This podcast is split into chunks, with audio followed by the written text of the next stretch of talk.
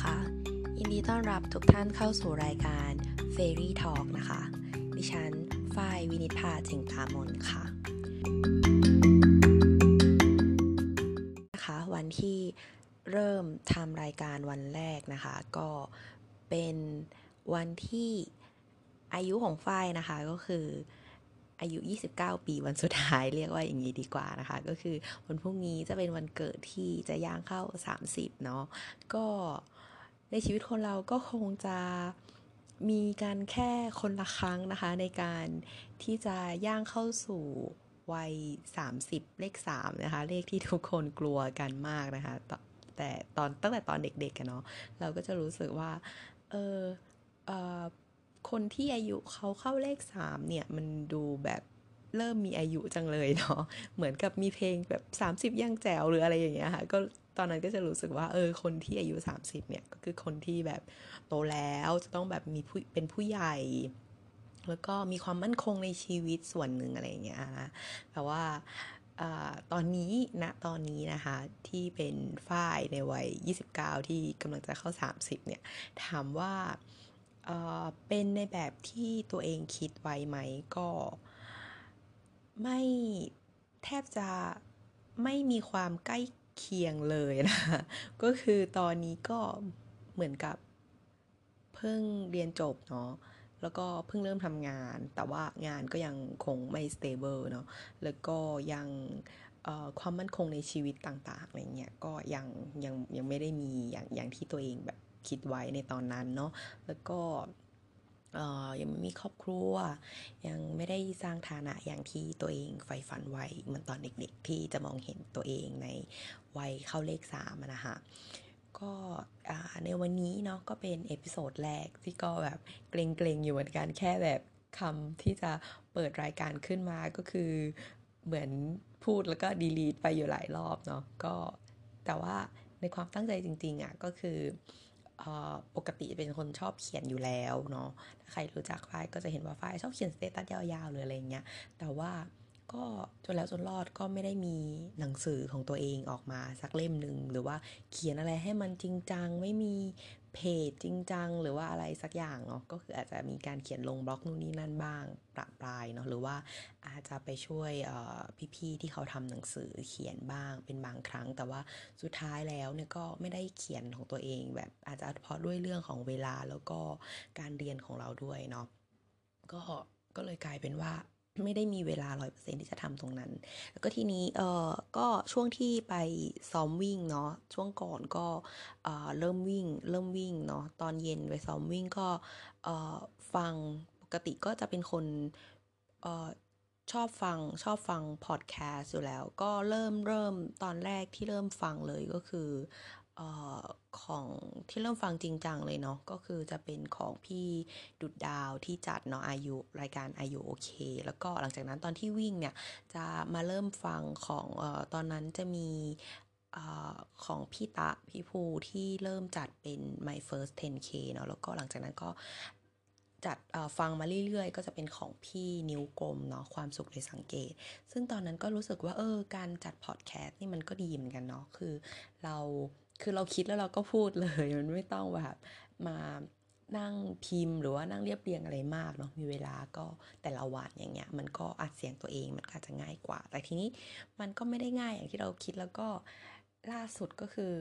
ก็ก็คือจนแล้วจนรอดก็ยังไม่ได้จัดสักทีเนาะแต่ว่าล่าสุดที่ได้ฟังพอดแคสต์ของพี่โตโต้เนาะพี่องอาจ ชัยชาญชีพ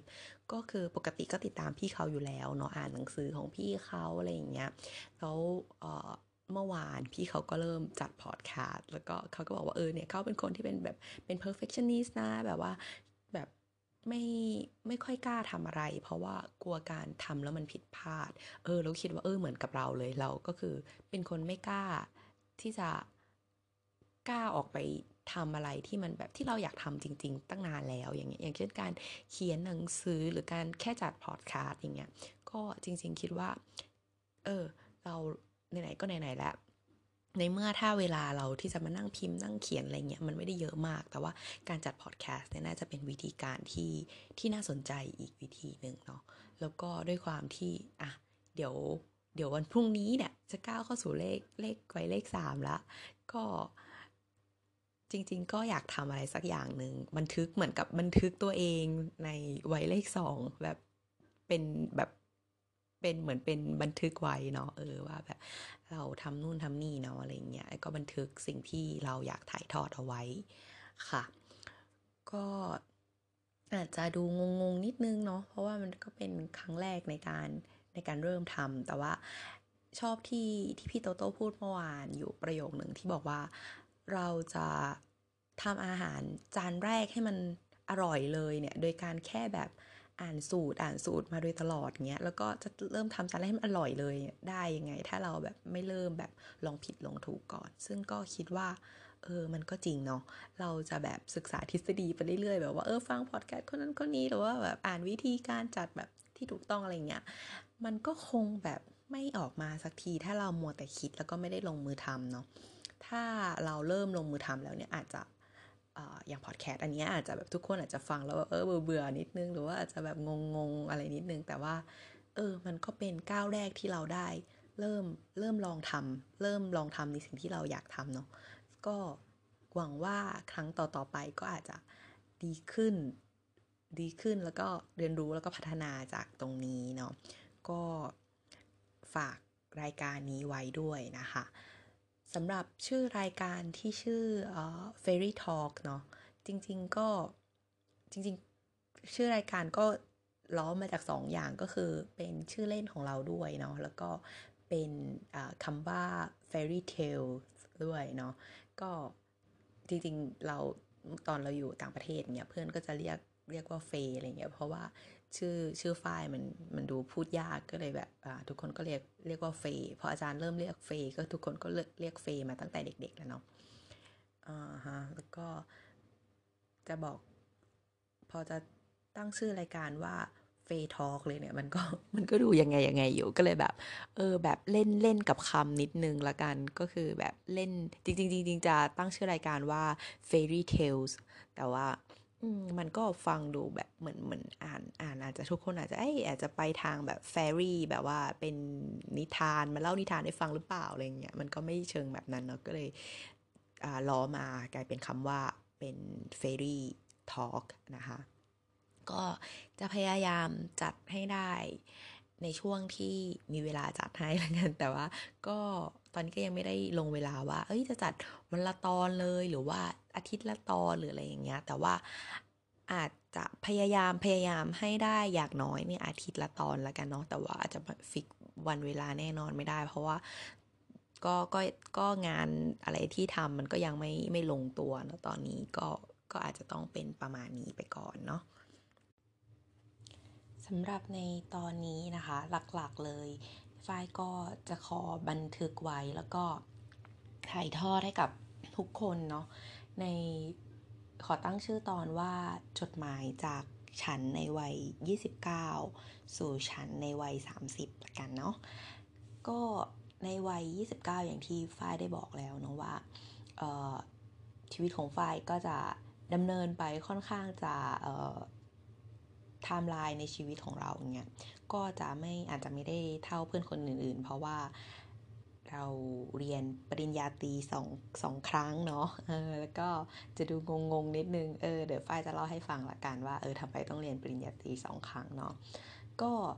ในตอนนี้เนี่ยสำหรับใครหลาย ๆ คนเนาะก็อาจจะคิดว่า เอ้ย เราอาจจะวางแผนไว้ว่าเราอายุเท่านั้นต้องเป็นแบบนั้นอายุเท่านี้ต้องเป็นแบบนี้ แล้วก็ อาจจะเกิดการเปรียบเทียบเนาะโดยเฉพาะพวกโซเชียลมีเดียอย่างเงี้ยตัวดีเลยเนาะทำให้เราแบบเปรียบเทียบกับคนอื่นได้ง่าย เพราะมันเห็นชัดเจนไงคะก็อาจจะเอาเพื่อนในวัยเดียวกันเอาเขาแบบมีฐานะมั่นคงมีเงินทองอะไรเยอะหรือว่า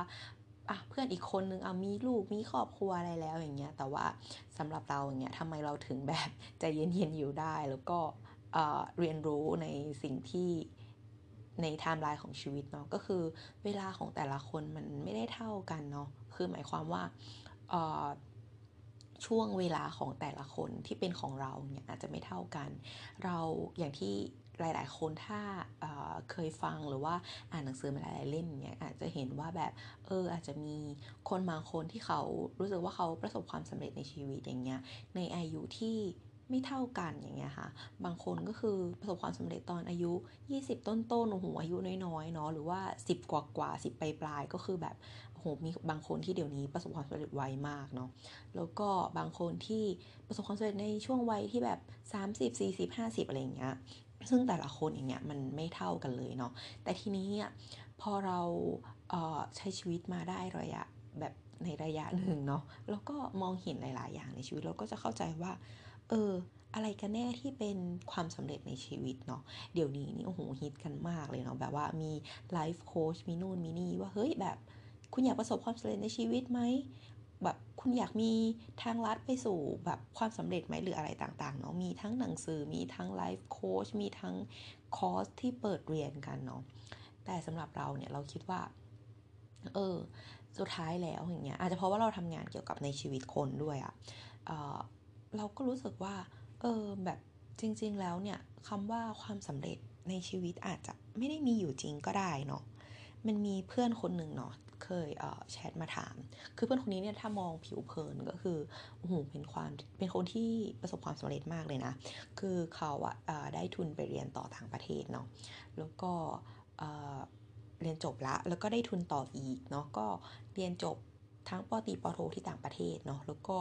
ก็คงมีงานการงานที่มั่นคง แต่ว่าเขาก็อยู่เขาก็อาจจะมีวันหนึ่งที่เขาอาจจะเครียดด้วยเรื่องอะไรก็ตาม เขาก็แชทมาถามว่าเฮ้ยแกแบบอะไรคือความหมายในชีวิตวะเออมันก็คือเหมือนเราก็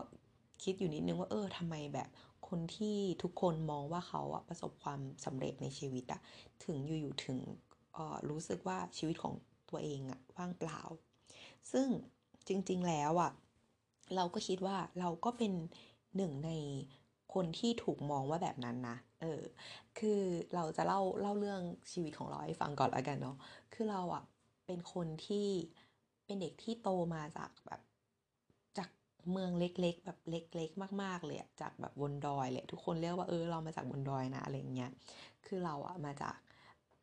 อำเภอที่เรียกมีชื่อว่าอำเภอเวียงแหงเลยแบบอำเภอเวียงแหงจังหวัดเชียงใหม่เนี่ยคือขนาดคนเชียงใหม่เองอะยังไม่รู้เลยว่าเฮ้ยอำเภอนี้มันอยู่ตรงไหนวะอะไรเงี้ยคือเป็นอำเภอที่ติดชายขอบแบบชายแดนไทยพม่าเลยอะแล้วพ่อแม่เราอะตอนตอนคือตอนเราเด็กๆ ก็คือเป็นช่วงที่กำลังสร้างฐานะกันเลยเนาะ ก็คือแบบตอนนั้นก็คือแบบไม่ได้มีฐานะมากอะไรเงี้ยก็คือก็ดิ้นรนกันแบบเยอะอยู่เหมือนกัน ก็คือฐานะแบบไม่คือไม่ดีเลยอะ่ะก็คือเราก็คือโตมาแบบต้องช่วยงานพ่อแม่อะไรเงี้ยคือ เราไม่ได้โตมาคือเรียกว่า คือมันจะมีชนชั้นชนชั้นกลางใช่ไหมมันจะมีชนชั้นกลางค่อนบนค่อนล่างอะไรอย่างงี้ใช่ไหมแล้วก็มีชนชั้นแบบชนชั้นลากหญ้าคือเราอะโตมาจากชนชั้นลากหญ้าเลยเว้ยแล้วคือแบบ อเราโตขึ้นเงี้ยคือเราเป็นเด็กเรียนดี เพราะว่าเราอะเพราะว่าแม่บอกว่าเออเนี่ยเราไม่ได้แบบเป็นครอบครัวที่มีฐานะดีคือเราอะอย่างเดียวเลยที่เราจะสามารถแบบ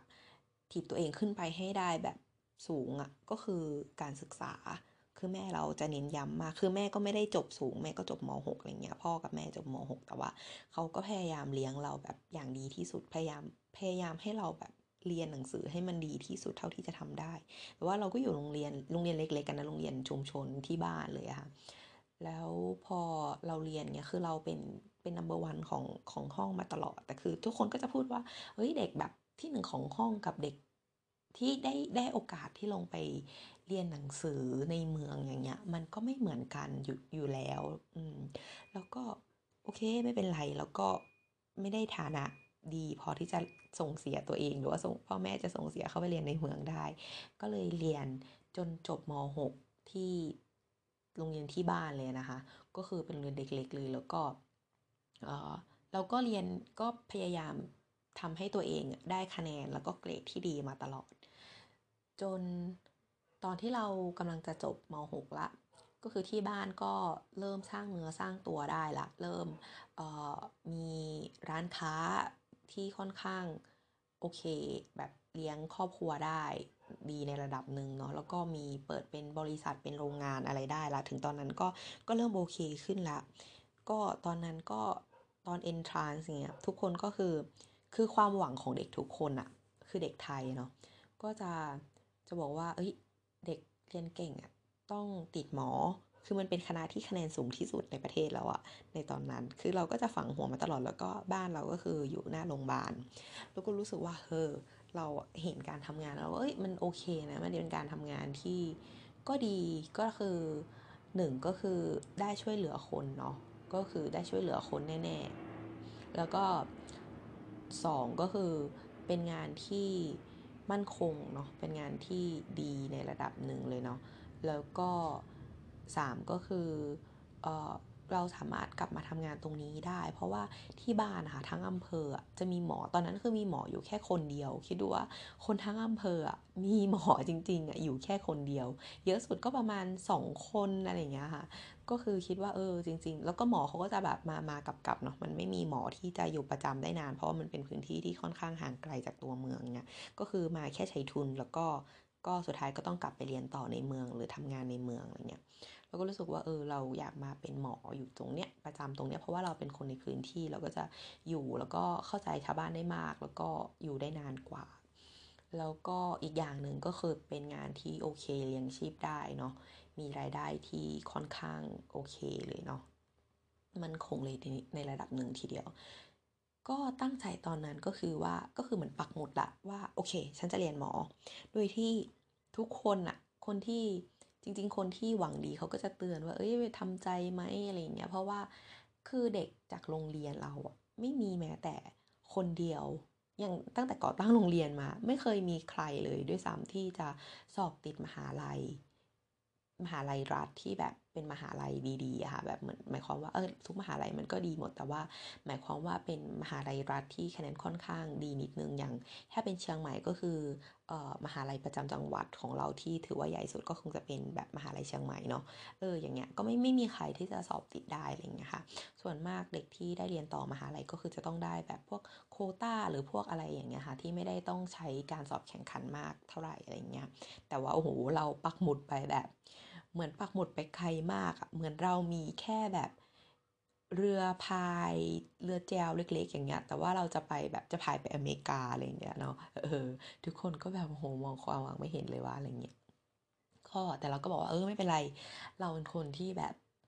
ตั้งใจจริงว่ะ เราจะเอาให้ได้อะไรเงี้ยแล้วก็บอกเออเราจะสอบให้ติดหมอนะอย่างนี้ก็ก็พยายามอ่านหนังสือตอนนั้น แล้วก็มี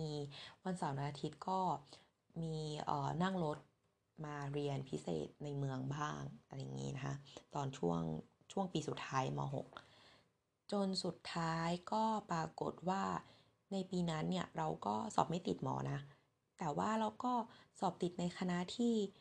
ค่อนข้างคะแนนที่สูงเลยทีเดียว แล้วก็สอบติดในมหาลัยเชียงใหม่เนาะอย่างที่เราตั้งใจไว้ ก็คือสอบติดคณะเทคนิคการแพทย์มหาลัยเชียงใหม่เนาะก็ตอนนั้นก็คือก็โอเคละแล้วก็ ก็คงก็จะเรียนคณะนี้ละก็คือในความตั้งใจตอนนั้นก็คือ เดี๋ยวเราจะซิ่วหรือว่าอออีกอย่างหนึ่งก็คือถ้าเรียนจบแล้วมีแพลน B ก็คือ ถ้าเรียนจบแล้วก็คือเดี๋ยวจะไปสอบพวกเอ่อพวก new track อะไรอย่างงี้เนาะเอ่อจนสุดท้ายก็ เรียนตอนตอนจบปีหนึ่งก็ซิ่วเหมือนกันนะคะ สอบใหม่แต่ว่าตอนนั้นมันไม่มีเวลาอ่านหนังสือ มันมีทั้งกิจกรรมรับเนาะมีสอบในมอมีแบบทุกอย่างอะก็คือเหมือนไปสอบแล้วก็ก็ไม่ติดเหมือนเดิมนั่นแหละเพราะเราก็เออก็รู้ตัวตอนนั้นว่าเออสอบซิ่วอีกครั้งก็คงไม่ติดเพราะว่ามันไม่ได้อ่านหนังสือแบบอ่านน้อยกว่าเด็กม .6 อีกอะก็โอเคไม่เป็นไรก็ตั้งใจเรียนจนจบ ตอนจบเทคนิคการแพทย์แล้วก็จบด้วยเกียรตินิยมอันดับหนึ่งซึ่งแบบกว่าจะได้มาก็แบบโอ้โหแบบ ถีบตัวเองขึ้นมาเยอะเหมือนกัน เพราะว่าการเรียนของเราก็คือเรียนที่โรงเรียนที่บ้านก็คือมันไม่เท่ากับเนื้อหาที่เด็กในเมืองเรียนอยู่แล้วก็คือ มันจะเรียนแบบไม่ไม่เคยหนังสือไม่เคยจบเล่มอะหมายความว่าสมมติสมมติว่าอย่างคณิตศาสตร์สมมติมีสิบเล่มอย่างเงี้ยเราก็คือเรียนไปแค่ประมาณสี่ห้าบทอย่างเงี้ยจากทั้งหมดสิบบทอะไรอย่างเงี้ยค่ะก็คือเป็นอย่างนั้นแบบทุก ๆ วิชาเลยอะแต่ว่า พอเรามาอยู่มหาลัยคืออาจารย์ทุกคนแอสซูมว่าทุกคนอะที่เข้ามหาลัยเนื้อหา ตรงนั้นตรงนี้ก็คือต้องรู้หมดแล้วแต่คือ ก็คือจะเขาก็จะค่อนข้างไปไวในช่วงปีแรกอะไรเงี้ยเนาะเราก็จะตามไม่ค่อยทัน เราก็ต้องอ่านหนังสือเยอะกว่าคนอื่นแบบหลายเท่าอะไรเงี้ยค่ะแต่ว่าจนในที่สุดอย่างเงี้ยเราก็สามารถเรียนให้ได้เกรดที่ดี แล้วก็จบมาได้ด้วยเกียรตินิยมระดับหนึ่งได้ แล้วก็ ก็รู้สึกเออโอเค ก็ทำให้พ่อแม่เราภูมิใจในระดับหนึ่งละ แต่สุดท้ายแล้วมันก็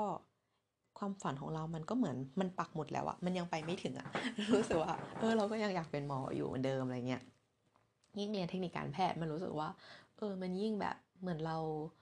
เราเราน่าจะอีกนิดนึงเราน่าจะ เรียนหมอได้เหมือนกันนะ เพราะว่าความรู้ช่วงชั้นพรีคลินิกอย่างเงี้ยมันก็เรียนคล้ายๆกัน คือตอนนั้นคิดอย่างนั้นนะ ว่าแบบเออมันก็น่าจะได้นะอีกนิดนึงอะไรเงี้ย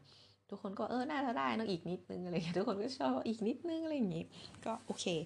ก็อ่านหนังสือสอบใหม่ แต่คือสอบตอนนั้นก็คือสอบตอนจบปีสี่สอบเลยไม่ได้อยู่อ่านหนังสือก็คือเหมือนกับเอ่ออ่านหนังสือที่คณะเทคนิคการแพทย์ปีสี่เนี่ยมันจะต้องอ่าน พวกใบประกอบวิชาชีพด้วยเนาะแล้วก็สอบจบอะไรอย่างเงี้ยค่ะ แล้วก็อีกอย่างหนึ่งก็คือต้องอ่านหนังสือของมปลายด้วยเราก็รู้สึกว่าเออน่าจะแบบไม่ไม่ทันจริง ๆ ก็คงจะไม่ทัน น่าจะไม่ได้เหมือนกัน แต่ก็ลองไปก่อนปีหนึ่งก็ก็ไปลองสอบเหมือนเดิมก็คือก็ไม่ได้นั่นแหละเพราะมันมันยังไงมันก็ไม่ได้อยู่แล้วเพราะว่าเราไม่มีเวลาเตรียมตัวเนาะแต่ว่าสุดท้ายแล้วเงี้ยเราก็มีเพื่อนคนหนึ่งมาชวนว่าเฮ้ยมันมีเดี๋ยวนี้มันมีที่ต่างประเทศอะ ฟิลิปปินส์กับจีนอย่างเงี้ยมันก็เปิดเหมือนกัน ก็เรียนหลักสูตร 5 ปี 5 ปีครึ่งในจีนอะไรเงี้ยเราลองไปสมัครกันไหมอะไรเงี้ยก็คุยกับที่บ้านที่บ้านก็แบบเออโอเคไปเลยอะไรอย่างงี้ ปรากฏว่าสมัครยื่นอ่อโปรไฟล์ไป ก็ได้รับการตอบรับกลับมาก็คือก็คือติดก็คือเข้าได้เลยอะไรเงี้ยเพราะว่าเขาดูเขาดูแค่โปรไฟล์พวกแบบพวกเกรดของเราอะไรอย่างงี้เฉยๆเนาะแล้วก็พวก portfolio อะไรเงี้ย ก็คือก็ได้เลยแล้วก็เออแล้วก็เอ๊ะมันดูแบบดูไม่ยากเนาะดูแบบอ้าวหมอที่เราพยายามสอบมาตั้งนานก็คือได้เลยเหรออะไรเงี้ยแต่ทีนี้มันก็อาจจะมีค่าใช้จ่ายเรื่องค่าเทอมค่านู่นค่ากินค่าอยู่อะไรเงี้ยมันก็มีทุนเปิดสอบคือเราโชคดีมากตอนนั้นนะมีทุนเปิดสอบของกพ.เป็นทุนที่เออเป็นทุน ODOS เนาะก็คือ1ออำเภอ1ทุนแล้วในปีนั้นน่ะ มันเด็กม.6 ของอำเภอเรามันไม่มีใครสอบได้เลย ก็เลย เราก็เลยแบบโอเคเรางั้นเราอ่ามันเปิดรอบ2เนาะให้คนที่มีอายุไม่เกิน 25 ปีที่มีทะเบียนบ้านอยู่ในพื้นที่อย่างเงี้ยลงสอบได้ แล้วก็ลงสอบแล้วปรากฏว่าคะแนนเราก็ถึง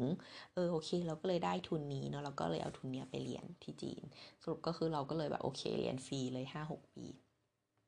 แต่พอเราการเรียนที่นู่นน่ะเรารู้สึกว่ามันกลายเป็นอีกโลกหนึ่งเลยอะมันมันเหมือนกับว่า คือเอาจริง ๆ เราพูดได้เลยว่าเอ่อฝ้ายในคนที่ก่อนไปจีนน่ะกับคนที่หลังจากจบจากจีนกลับมาแล้วอะมันมันเป็นคือเราเราไม่ได้บอกว่าเฮ้ยเราเปลี่ยนไปอะไรเงี้ยแต่เรารู้สึกว่าเราโตขึ้นเร็วมากอะในเวลา 5 ปีเงี้ยคือเราเปลี่ยนจากเปลี่ยนความคิดเปลี่ยนมุมมองเปลี่ยนคือเปลี่ยนโลกเลยเปลี่ยนทุกอย่างเลยเนาะในชีวิตของเราเนี่ยก็คือ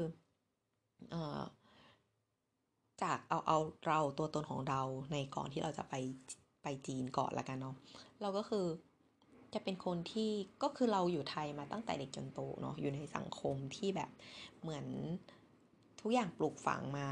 ด้วยความเป็นไทยอย่างเงี้ยอย่างเอ่อ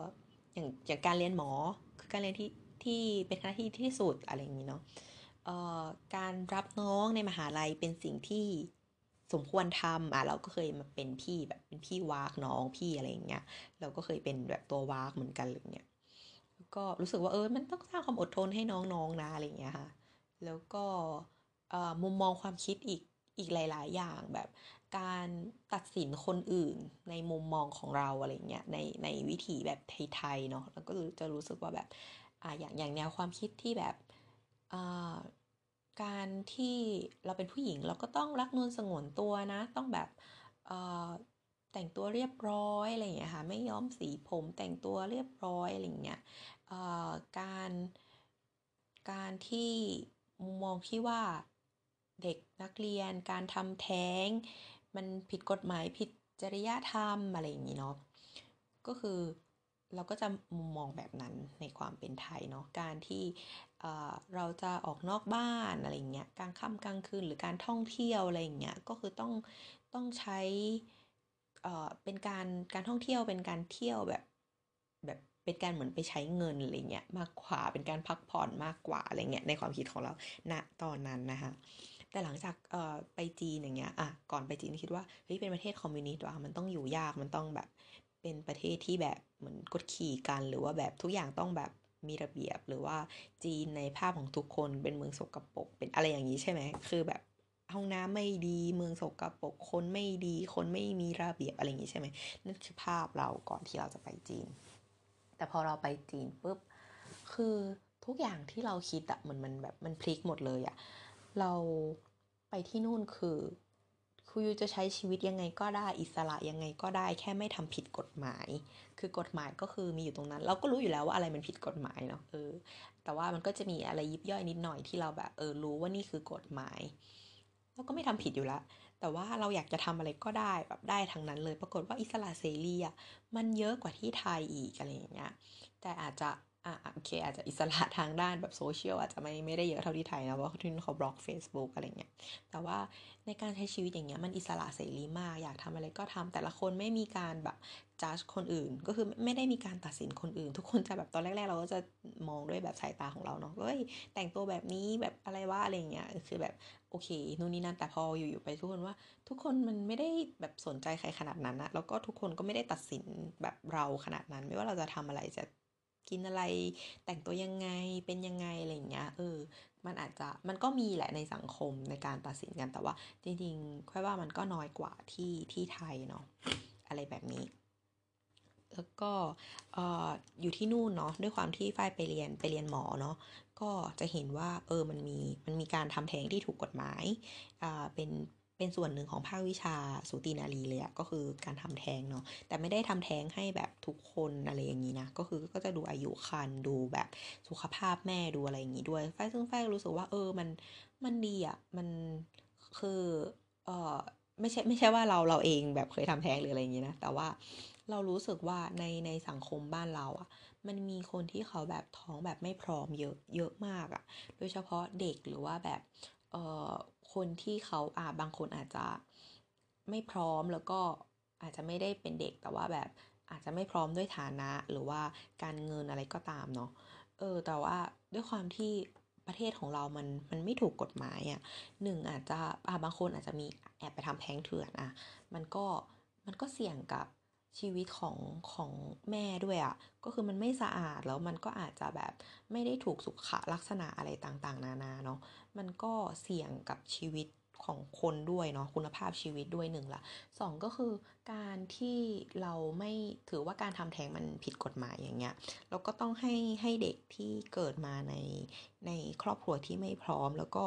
บางคนก็กลายเป็นเด็กถูกทิ้งเนาะกลายเป็นแบบเด็กที่เป็นปัญหาของสังคมต่อไปอะไรเงี้ยเราก็รู้สึกว่า เออมันมันก็ดูแบบมันก็เป็นเป็นส่วนหนึ่งในปัญหาของสังคมเนาะอะไรเงี้ย ซึ่งเราก็ควรจะ ในในมุมมองตรงนี้อะมันก็ทำให้เรามองกว้างออกไปเนาะเอออาจจะทั้งทั้งที่เราเราเป็นพุทธแท้มากเลยนะคือที่บ้านเราเคร่งศาสนามากเนาะถ้าที่บ้านได้ยินคลิปนี้อาจจะแบบโอ๊ยตกใจลูกฉันมาพูดอะไรเนี่ย แต่ว่าจริง ๆ เรามุมมองเราอะมันทำให้มันเหมือนมันกว้างออกไปอะค่ะมันมันเปิดโลกเราอีกอีกใบหนึ่งอะไรเงี้ยเนาะส่วนการแบบรับน้องการอะไรเงี้ยหรือชีวิตในมหาลัยอย่างเงี้ยมันก็ ต่างจากที่ไทยมากเนี่ยค่ะรับน้องก็จะเป็นแค่กิจกรรมสนุกสนานไม่ได้มาแบบ มาขู่มาห้องมืดห้องดำหรือว่ามาทรมานแบบต้องมาแบบนั่งร้องเพลงอะไรอย่างเงี้ยแต่ว่าทุกอย่างมันจะทำด้วยความแบบสนุกสนานมากกว่า แล้วก็ทำให้เราแบบเออจริง ๆ มันก็ทำให้เราอะผูกพันกับเพื่อนๆ แล้วก็รักกันได้เหมือนกันนะอะไรอย่างเงี้ยค่ะก็มันก็มีอีกหลายอย่างเนาะชีวิตที่นู่นก็มองของเราก็เปลี่ยนไป การอยู่จริงๆก็คือที่นู่นเจริญมากเนาะแบบ ริญกว่าที่ไทยเราเหมือนล้ำหน้าไปประมาณสิบปียี่สิบปีไปแล้วอะคือแบบมันมันเป็นมันต้องแบบต้องไปสัมผัสเองเนาะแล้วก็ระบบการขนส่งก็ดีมากทำให้เราแบบได้ได้ท่องเที่ยวแบบไม่ใช่การพักผ่อนแต่คือเป็นการท่องเที่ยวจริง ๆ แบบไปเรียนรู้จริง ๆ อะไรเงี้ยค่ะ ไปเห็นแบบวัฒนธรรมไปแบบเอ่อเข้าใจคำว่า ยิ่งยิ่งไปอะมันยิ่งได้เรียนรู้อย่างเงี้ยค่ะ ก็คือ มันด้วยความที่มันเที่ยวง่ายอย่างที่บอกเนาะเออคิดยังไงแบบซื้อตั๋วรถไฟแล้วมันก็ถึงเลยอะไรเงี้ยแล้วก็ระบบการขนส่งดีมากเนาะระบบการเอ่อต่างๆ นานาอะไรเงี้ยทำให้เราแบบใช้ชีวิตง่ายขึ้นแล้วก็เที่ยวได้เยอะขึ้น พอเราเที่ยวไปอย่างเงี้ยเราก็จะเข้าใจชีวิตได้เยอะขึ้นอย่างเงี้ยมันมีคนที่แบบรวยรวยมากๆอะไรเงี้ยค่ะ แล้วก็เห็นคนที่เขาจนจนมากๆ แต่ว่าเขาอยู่ได้อะมีชีวิตอย่างมีความสุขอะไรเงี้ยแล้วก็ไปเห็นแบบวัฒนธรรมที่ต่างกันแบบถ้าเป็นในบางอย่างเนี่ยเราจะรู้สึกว่าเฮ้ยแบบเรารับไม่ได้อะไรเงี้ยในวัฒนธรรมของเรา แต่ที่นู่นคือ มันก็เป็นเรื่องปกติของเขานะ แบบมันก็จริงๆคำว่าทำให้อย่างหนึ่งที่เราเรียนรู้เนี่ยก่อนอายุ 30 เลยเนี่ยก็คือหนึ่งก็คือเอ่อ คำว่าความสุขจริงๆอะมันไม่ได้มีแบบฟิกตายตัวว่ามันคืออะไร แต่มันอยู่ที่ว่าเราอะจะให้ความหมายกับมันยังไง ในแต่ละคนมันก็ต่างกันเนาะเราก็ไม่จำเป็นต้องไปตามล่าหาสิ่งนั้นสิ่งนี้บางทีสิ่งที่เราได้มาเนี่ยมันอาจจะไม่ได้ทำให้เราอะมีความสุขอย่างที่เราคิดก็ได้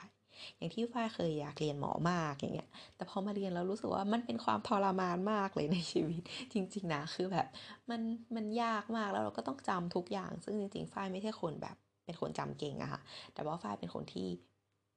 คิดว่านะคิดว่าตัวเองอะเป็นคนเข้าใจเก่งมากกว่า คืออะไรที่เราเข้าใจแล้วอย่างเงี้ยเราก็คือมันก็เข้าใจอยู่ในตัวเราเลยอย่างเงี้ยอย่างพวกฟิสิกส์คณิตอย่างเงี้ยเป็นวิชาที่เข้าใจเนาะแบบว่าเออเข้าใจแล้วก็คือทำได้หมดเลยอะไรเงี้ยแต่คือ อะไรที่มันต้องจำอะอย่างหมออย่างเงี้ยเราไม่สามารถที่จะเข้าใจได้แบบเข้าใจได้อย่างเดียวแต่คือมันต้องจำเลยอย่างเงี้ยแบบชื่อกระดูกอะไรเงี้ยค่ะชื่อกล้ามเนื้อ ชื่อยาอย่างเงี้ยชื่อโรค กระบวนการกลไกโรคอะไรเงี้ยค่ะคือทุกอย่างมันมันมันมีความที่ต้องจำอยู่ในนั้นอะเราไม่จำเลยเงี้ยมันไม่ได้นะมันเข้าใจอย่างเดียวไม่ได้เงี้ยมันก็เป็นการเรียนที่ยากลำบากเราก็ต้องอ่านหนังสือหลายรอบอะ อันเนี้ยพอเรามาเรียนจริง ๆ แล้วอะเราคิดว่าสิ่งนี้คือความสุขของเรา มันก็ไม่ใช่ ความสุขของเรามันต้องแบบมันต้องเจออะมันถึงจะรู้ว่า เอ้ย คือเราต้องไปเปิด เหมือนเราต้องอ่านหนังสือหลาย ๆ เล่มเราถึงจะรู้ว่า จริง ๆ เล่มไหนที่เราชอบกันแน่นะอะไรเงี้ยเราไม่ได้มานั่งแบบดูหน้าปกแล้วเราก็คิดว่าเออเล่มนี้เราแบบเป็นเล่มที่เราชอบใช่ไหมเราก็ต้องเข้าไปอ่านเนื้อหามันก่อน ก็เหมือนกันกับการใช้ชีวิตอะค่ะแล้วก็เหมือนการไป ไปเจอผู้คนเลยอย่างเงี้ย มันก็รู้สึกว่าเออจริง ๆ เราก็ต้องลองดูนะ ลองทำอะไรในหลาย ๆ อย่างอย่างเงี้ย เหมือนตอนแฟบิวจีนเนี่ยสุดท้ายแฟก็รู้ว่าเฮ้ยจริง ๆ สิ่งที่เราชอบอะคือการที่คือการแบบฝึกภาษาการใช้ภาษาอะไรเงี้ยค่ะ การเจออผู้คนที่หลากหลายแล้วก็ ความสุขของเราก็คือเป็นประมาณเนี้ยก็คือจริงๆ อาจจะเป็นการใช้ภาษาแล้วก็การท่องเที่ยวเรียนรู้ด้านวัฒนธรรม การเข้าใจวิถีของคนมากกว่าอะไรเงี้ยค่ะ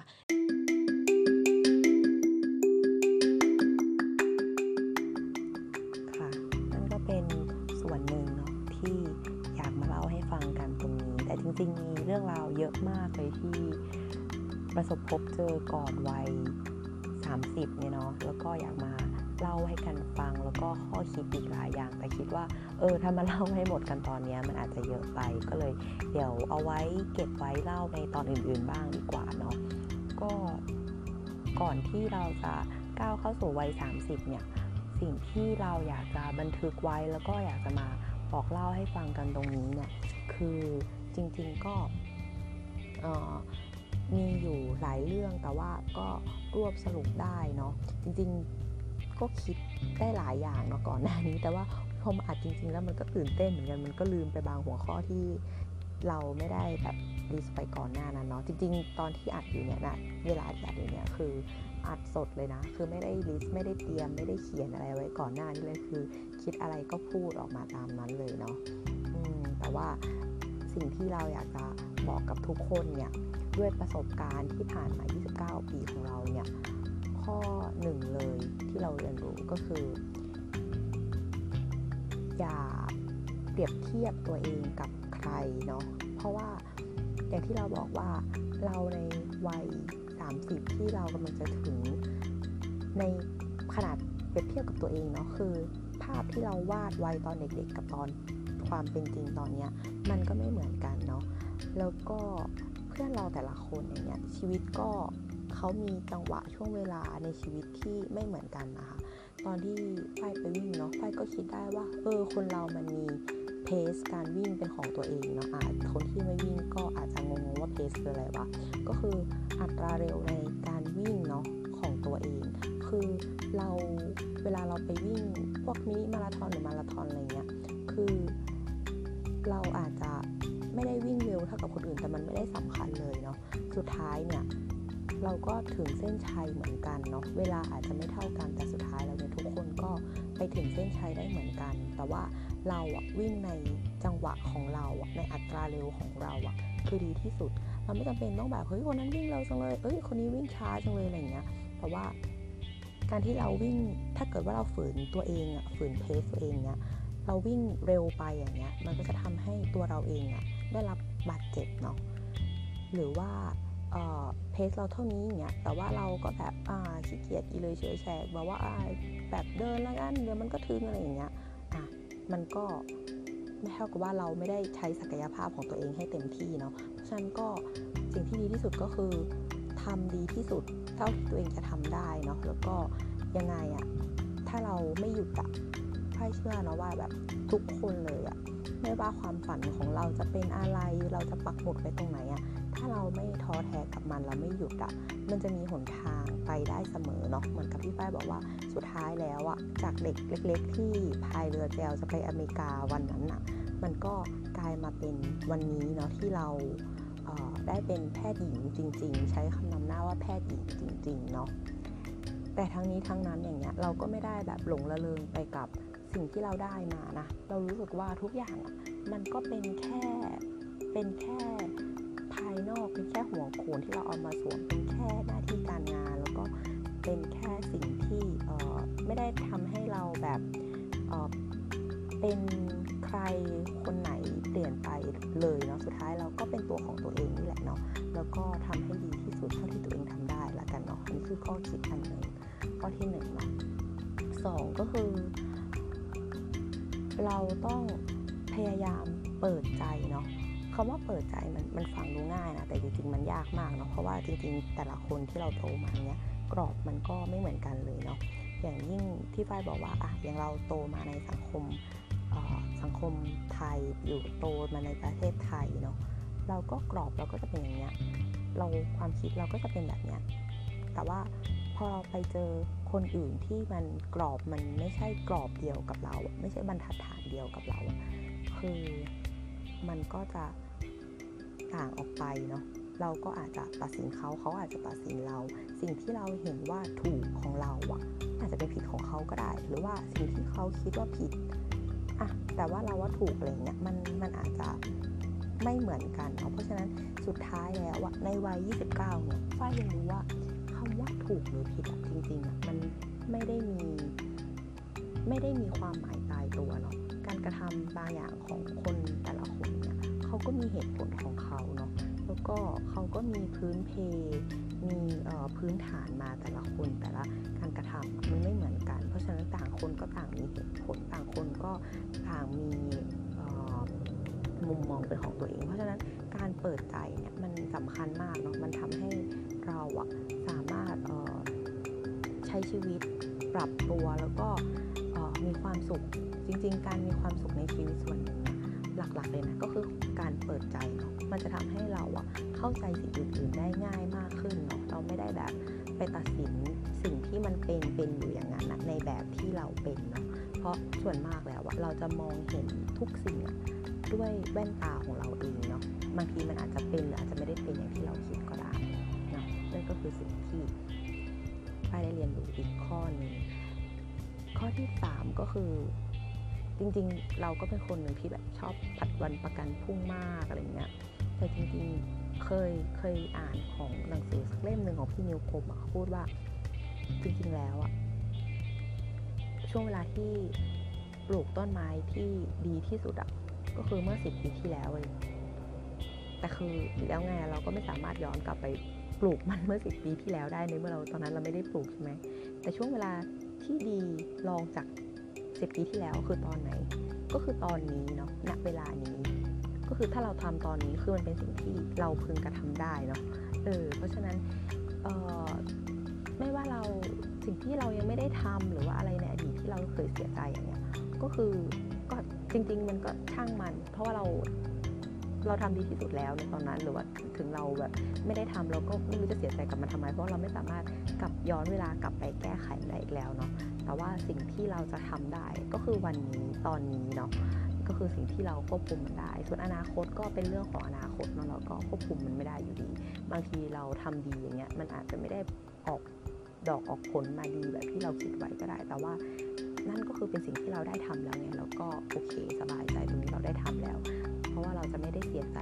มาทีหลังว่าเราไม่ได้ทำอะไรอย่างเงี้ยเนาะอืมนั่นก็เป็นสิ่งที่เรา เราย้ำเตือนตัวเองเสมอนะว่าแบบเออ ไม่เป็นไร เรายังไม่ได้ทำตอนก็ไม่เป็นไร เดี๋ยวเราทำตอนนี้แหละ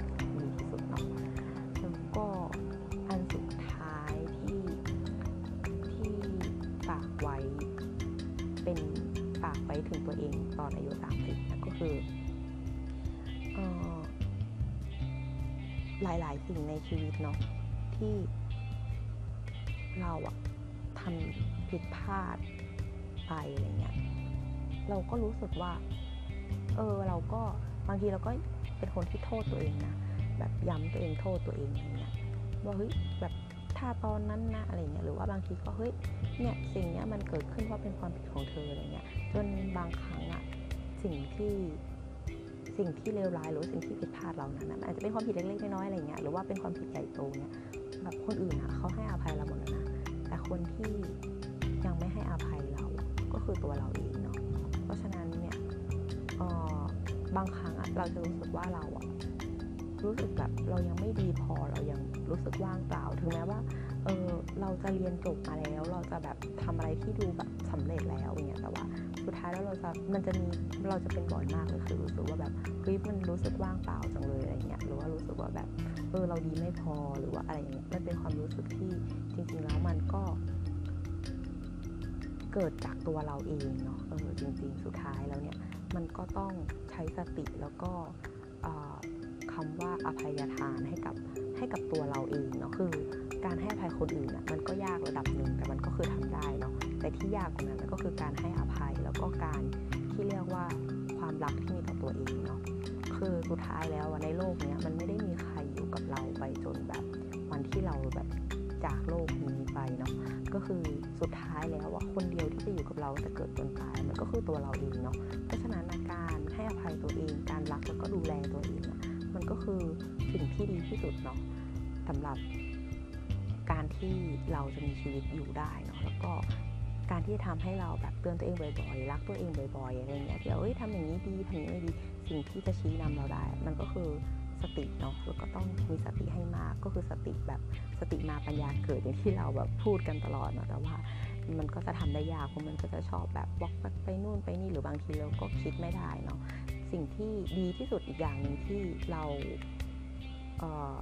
เราถือว่าเรามีชีวิตอยู่ได้จนป่านนี้แบบมีชีวิตได้ดีมากอะไรเงี้ยก็คือสุดท้ายเนี่ยเนาะคือต้องขอบคุณทั้งแบบแบบทุกคนรอบตัวเรา เราพูดได้เลยว่า เราอะมีชีวิตอยู่ได้ เพราะว่าความรักเล็กๆน้อยๆที่อยู่รอบตัวเรา มันมันรวมกันแล้วมันคือมันยิ่งใหญ่มันเป็นพลังใจในการใช้ชีวิตมาก ด้วยความที่ว่าโอเคเราอะจริงๆเราอะตั้งแต่ คือตั้งแต่เกิดจนตอนเนี้ยคือจะเข้าทศวรรษที่3เลยเนี่ยเราไม่เคยมีแฟนเลยเนาะพูดได้เลยเราไม่เคยมีแฟนจริง ๆ จังๆแล้วอะเป็นแฟนในนิยามของแบบคนที่เขาบอกนะแต่เราเคยเขียนบทความเกี่ยวกับความรักของเราแบบเป็นซีรีส์แบบยาว 3 ตอนไว้เนาะไปซ่อนไว้ somewhere แบบถ้าใครสนใจจะอ่านแบบเรื่องยาวๆอะไรเงี้ยก็ก็ก็มาขอลิงก์ได้หรือเราแอบเอาลิงก์ให้เนาะอ่าก็แต่ว่าสุดท้ายแล้วเนี่ยเราก็ไม่ได้มีคนคนหนึ่ง เคคนนี้แบบอยู่กับเราไปตลอดหรืออะไรเงี้ยแต่ว่าสิ่งที่เราเรียนรู้แบบจากคนรอบข้างเราที่สุดก็คือ คือเราอะเป็นคนที่เราถือว่าเราโชคดีมากนะที่เราเจอแบบครอบครัวเนาะคือครอบครัวเราไม่ได้เพอร์เฟกอะไรมาก แต่ว่าเราคือมีมีพ่อแม่น้องที่แบบเออแบบให้ความสำคัญกับเรามาก แล้วก็รักเราใส่ใจเราตลอดเนาะแล้วก็เรามี มีรุ่นพี่รุ่นน้องที่แบบแบบคือรุ่นพี่เราเนี่ยทุกคนคือคอยช่วยเหลือเราตลอดเวลาเลยเนาะแล้วก็รุ่นน้องเราก็เป็นรุ่นน้องที่น่ารักมาก คือแบบคอยแบบ คือจริง ๆ บางทีอะ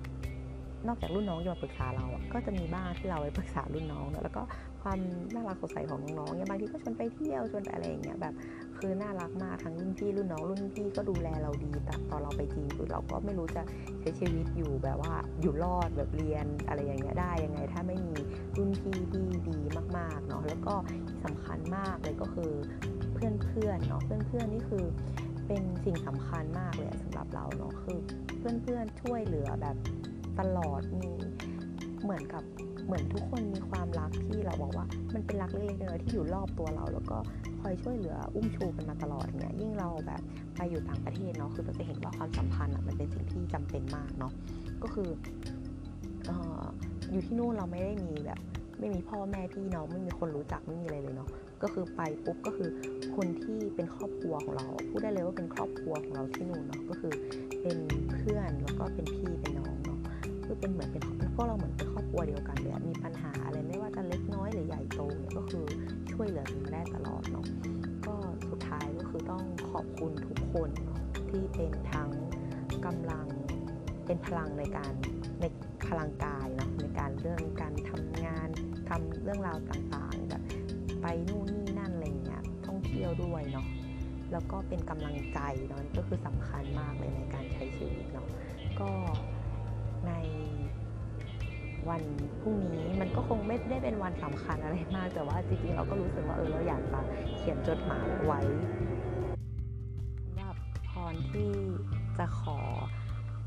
ในวันพรุ่งนี้เนาะเป็นพรวันเกิดนะคะของตัวเองก็จะขอให้ตัวเอง เติบโตขึ้น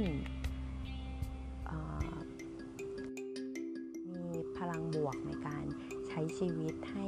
มากๆเนาะมากพอที่จะล้นปรีออกมาแล้วก็ไปเผื่อแล้วก็เติมเต็มคนรอบๆกายได้เนาะให้มีพลังบวกไปด้วยกันนะคะ แล้วก็มีสติในการใช้ชีวิตนะคะ ขอให้ตัวเองเนี่ยได้ใช้ชีวิตอย่างมีสติแล้วก็เข้าใจตัวเอง